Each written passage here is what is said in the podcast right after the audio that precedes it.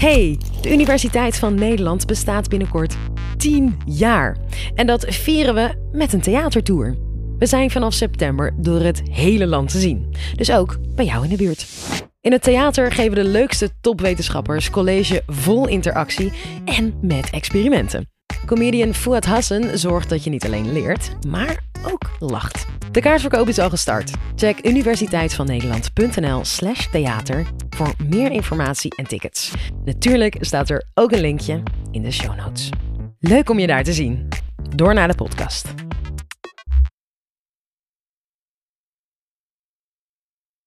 Hey, Sophie hier. Leuk dat je luistert. In deze aflevering hebben we het over bier.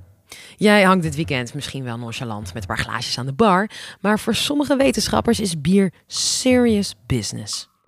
Charlotte Koster van TU Delft is zo'n wetenschapster en vertelt je in dit college over de basis van pils, dat magische goedje, gist.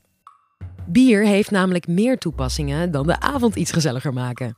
Met de nieuwste snufjes en technieken uit de wetenschap kun je gist namelijk omtoveren tot supergist. Door het DNA van gist net iets te manipuleren, hebben we straks misschien wel gist dat het plastic kan opeten en verteren. Of gist dat als nieuw brandstof kan dienen en zo de CO2-uitstoot kan verminderen. Enjoy! Bewerken van DNA klinkt best wel freaky, vind je niet? Je kent vast de superhelden-serie X-Men wel. Ze hebben superkrachten omdat hun DNA is veranderd, oftewel gemodificeerd. Bij de meeste van hen is dat gebeurd bij hun geboorte, maar er is één uitzondering en dat is Wolverine. Wolverine is namelijk een proefpersoon van de wetenschap. Wetenschappers hebben bewust zijn DNA aangepast om hem superkrachten te geven. En dat is niet alleen science fiction. Het afgelopen decennium hebben wetenschappers hard gewerkt aan een methode om DNA te kunnen veranderen. Dat doen we met CRISPR-Cas. Ik ben een industrieel microbioloog en een van de wetenschappers die met deze methode werkt. Met CRISPR-Cas kunnen we de puzzelstukjes van het leven, DNA, aanpassen. Vooralsnog kunnen we dat niet op mensen. Dat is nog hele verre toekomstmuziek, dus helaas, nog geen superpowers voor jullie. Maar wat ik wel kan doen, is jullie favoriete drankje, bier, superkrachten geven. Stel je voor, bier dat plastic op kan eten, Bier dat als brandstof kan dienen. Bier dat niet slecht voor je is, maar juist als medicijn werkt. Hoe tof zou dat zijn? Wij wetenschappers beginnen steeds meer de superkrachten van bier in te zien.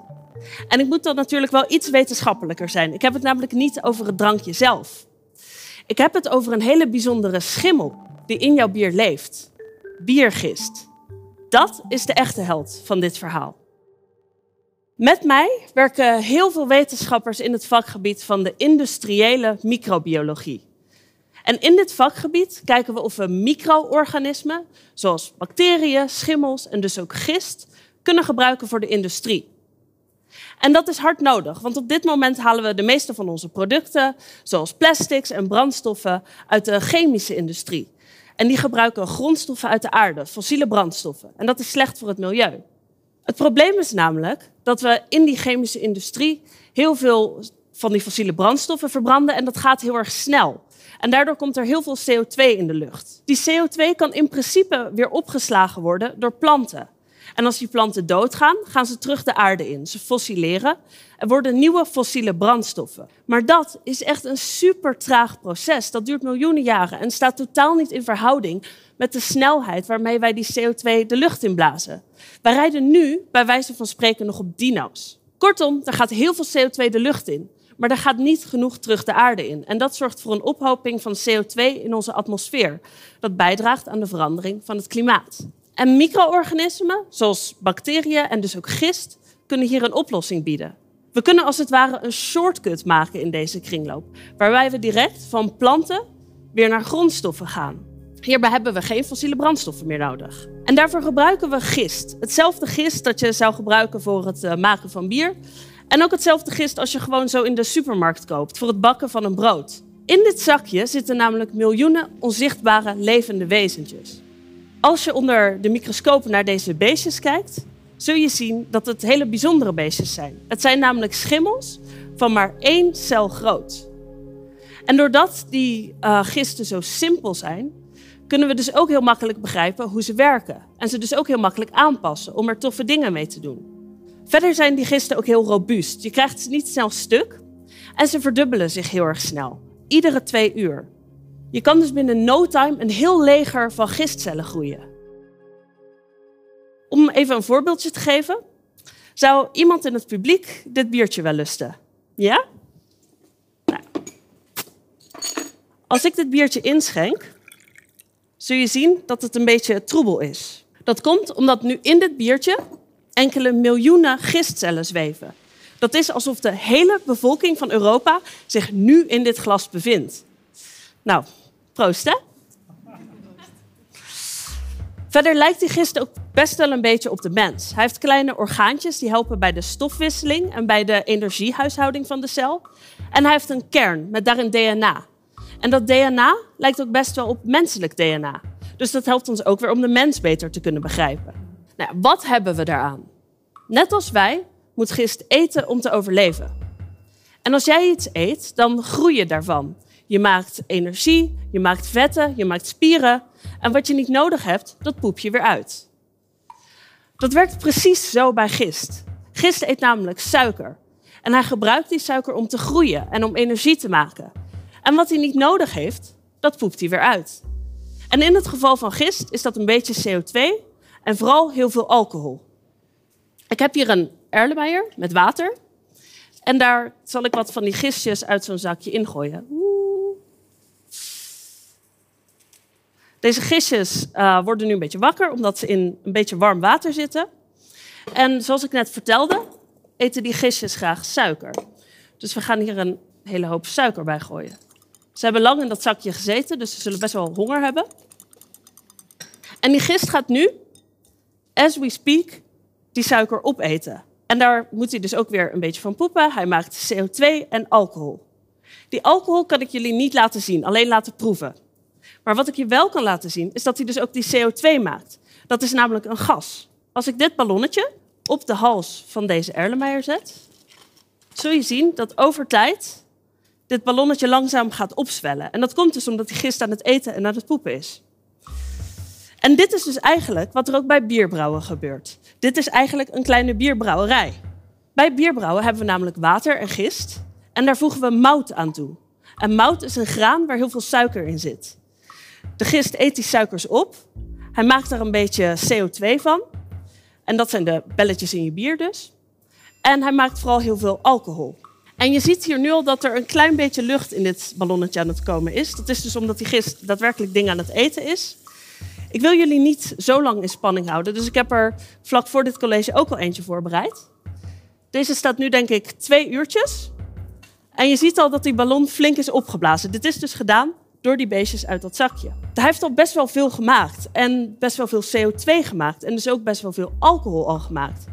De snelheid waarmee die gist die alcohol maakt is ongekend. En alcohol is eigenlijk al een prima brandstof om op te rijden.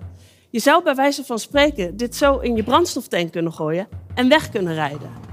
Dit is dus al letterlijk die shortcut in de kringloop waar ik net over vertelde. We zijn van suikers, mout, naar brandstoffen, alcohol gegaan. En op deze manier kunnen we eigenlijk veel meer met die gist. Zouden we bijvoorbeeld een gist kunnen maken die niet suiker eet, maar plastic eet? Dat kan. Maar dat doet hij niet zomaar. Daarvoor moeten we het DNA van de gist aanpassen. Genetische modificatie, oftewel het aanpassen van DNA, is iets dat we steeds beter kunnen. Het DNA is een soort van blauwdruk van de cel. Het is een lange reeks instructies die de cel af kan lezen en dan aan de slag kan gaan met de instructies die op dat DNA staan. Bijvoorbeeld het maken van alcohol uit suiker. In het geval van gist weten we steeds beter hoe dat DNA eruit ziet en welk stukje voor welke functie staat. En dat maakt het dus ook heel makkelijk om het aan te passen.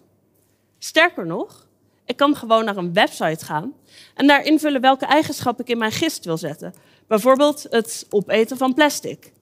Dan vul ik in welke DNA-code daarbij hoort. En dan krijg ik dat stukje DNA met die eigenschap gewoon in mijn lab bezorgd in zo'n buisje. In zo'n buisje zit dan de eigenschap om plastic te eten. Dit moet ik dan op een of andere manier in die gist gaan zetten. Nou, hoe doe ik dat? Dat doe ik door het DNA van de gist eerst open te knippen en daarna de nieuwe eigenschap erin te plakken. En dat knippen, dat doen we met CRISPR-Cas. Hiervoor hebben we een klein moleculair machientje nodig, een eiwit, en die heet Cas. Cas hebben we uit bacteriën gehaald en die kunnen we in onze gist zetten. En Cas is heel goed in het zoeken naar DNA en het kapotmaken van DNA. Dat doet Cas gelukkig niet zomaar. Hij heeft er een soort van voorbeeldje bij nodig. En dat voorbeeldje dat noemen we een CRISPR-RNA. Die Cas is dus een soort van zoekmachientje. En die geven we dus eerst een voorbeeldje. Die scant Cas even.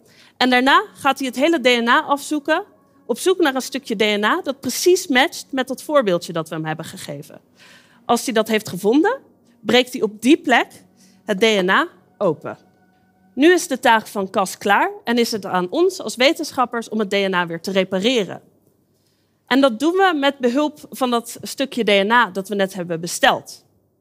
Op dit DNA zit niet alleen de nieuwe eigenschap, maar aan de uiteinden zitten een soort van twee plakrandjes. En die twee plakrandjes plakken heel specifiek op de uiteinden, van de breuk die we net in het DNA hebben gemaakt.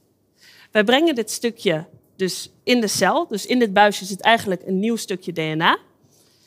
En dat stukje DNA plakt dan in de breuk, plakt zich vast met de twee plakrandjes. En op die manier hebben we een nieuwe eigenschap in het DNA gebracht. En op deze manier kunnen we eigenlijk alles wat er in de natuur bestaat met elkaar gaan mixen. We kunnen bijvoorbeeld een stukje DNA uit spinnen halen en dat in mensen zetten. En het resultaat zou dan Spider-Man zijn. Nou, dat kunnen we dus nog niet. Maar we kunnen al een hele hoop wel. Neem bijvoorbeeld een lichtgevende kwal. We kunnen uit deze kwal een stukje DNA halen dat zorgt voor de eigenschap om licht te geven. Als we dat stukje DNA dan in gist zetten, is het resultaat een lichtgevende gist. En dit kunnen we niet alleen met gist, dit kunnen we eigenlijk met alle dieren. We kunnen dit ook met katten, met kippen, met muizen, noem maar op. Waarom zouden we dat willen doen? Nou, door dat DNA te mixen en door eigenschappen van verschillende dieren in andere dieren te zetten, kunnen we een hele hoop problemen oplossen. Neem bijvoorbeeld weer gist als uitgangspunt. Ik heb jullie net verteld dat die gist heel graag suiker eet. En daar maakt hij dan brandstoffen van. En die suikers komen doorgaans uit granen en uit vruchten. Maar dat zijn dingen die wij ook eten.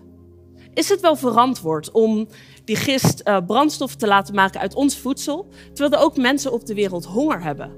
Dat is een probleem dat we kunnen oplossen door goed naar andere dieren te kijken. Misschien kunnen we namelijk een gist maken die niet suikers eet, maar juist bladeren en stammetjes, afval van de planten die we toch niet eten en weggooien. Dan heb je een gist die brandstoffen kan maken uit afval. Nou, gist kan dat van nature niet, maar daarvoor kunnen we dus in de natuur kijken naar een dier dat dat misschien wel kan. En die hebben we gevonden in de olifant. Olifanten eten namelijk bladeren en schors. En olifanten kunnen dat zelf niet verteren, maar in hun darmen woont een schimmel die dat wel kan. En wetenschappers hebben die schimmel uit de poep van olifanten weten te vissen en hebben een klein stukje DNA uit die schimmel gehaald en in gist gezet. En het resultaat was een gist die bladeren en stammetjes kon eten, die dus brandstoffen uit afval kon maken. En er is in Amerika zelfs al een pilot geweest op industriële schaal om te kijken of we dit echt kunnen gaan toepassen. En op deze manier kunnen we eigenlijk helemaal gaan controleren wat die gist eet en wat hij weer uitpoept. En dat gebruiken we eigenlijk al volop. Ik wil jullie uh, graag wat toepassingen hiervan ook laten zien. Een van de voorbeelden van gist in onze maatschappij is bijvoorbeeld het maken van insuline. Vroeger werd insuline altijd uit koeien en uit varkens gehaald. Tegenwoordig kunnen we ook insuline maken met behulp van een gist. Bij die gist is het DNA zo aangepast dat hij geen alcohol uitpoept, maar insuline. En al meer dan de helft van de diabetespatiënten spuit nu met insuline die gemaakt is door zo'n gist. Verder vind je het ook heel veel terug in je voeding. En niet alleen bij het maken van brood of bier. Heel veel van de eiwitten die nodig zijn bij het maken van vegetarische kaas, vegaburgers of lactosevrije melk worden gemaakt met zo'n aangepaste gist. Maar je smeert het ook op je gezicht. De meeste dagcremes bevatten namelijk een stofje, squaleen, en dat moesten we vroeger uit haaien halen. Het komt heel veel voor uit haaienlevers. Dus er werden haaien gevist om dagcrème te maken. Dat hoeft gelukkig niet meer, want we kunnen squaleen op industriële schaal produceren met een genetisch gemodificeerde gist. En dit zijn al een hele hoop toffe toepassingen. En Dat laat alleen maar ruimte over om te speculeren wat we in de toekomst allemaal kunnen. En we gaan waarschijnlijk ook best een hoop kunnen. Er zijn al een aantal bedrijven die bezig zijn met het maken van cannabinoïden, de werkzame stoffen in cannabis, in gist. En we proberen ook het babymelkprobleem op te lossen door het door gist uit te laten scheiden. Op het gebied van klimaat kijken we naar gisten die plastic kunnen eten of misschien biologisch afbreekbaar plastic kunnen maken. We werken zelfs aan een gist die rechtstreeks CO2 uit de lucht kan eten, om die kringloop nog veel kleiner te krijgen. Kortom, ik hoop dat je nu met hele andere ogen naar dat biertje kijkt. In dit biertje zweven namelijk miljoenen superheldjes, die met een beetje hulp van wetenschappers in de toekomst voor je brandstof, voor je medicijnen en voor je voedsel kunnen gaan zorgen. Op een manier die beter is voor het klimaat. Dankjewel Charlotte voor deze rondleiding in de wereld van gist.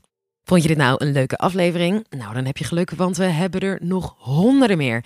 Check onze playlist en als je er toch bent, abonneer dan even. Thanks voor het luisteren.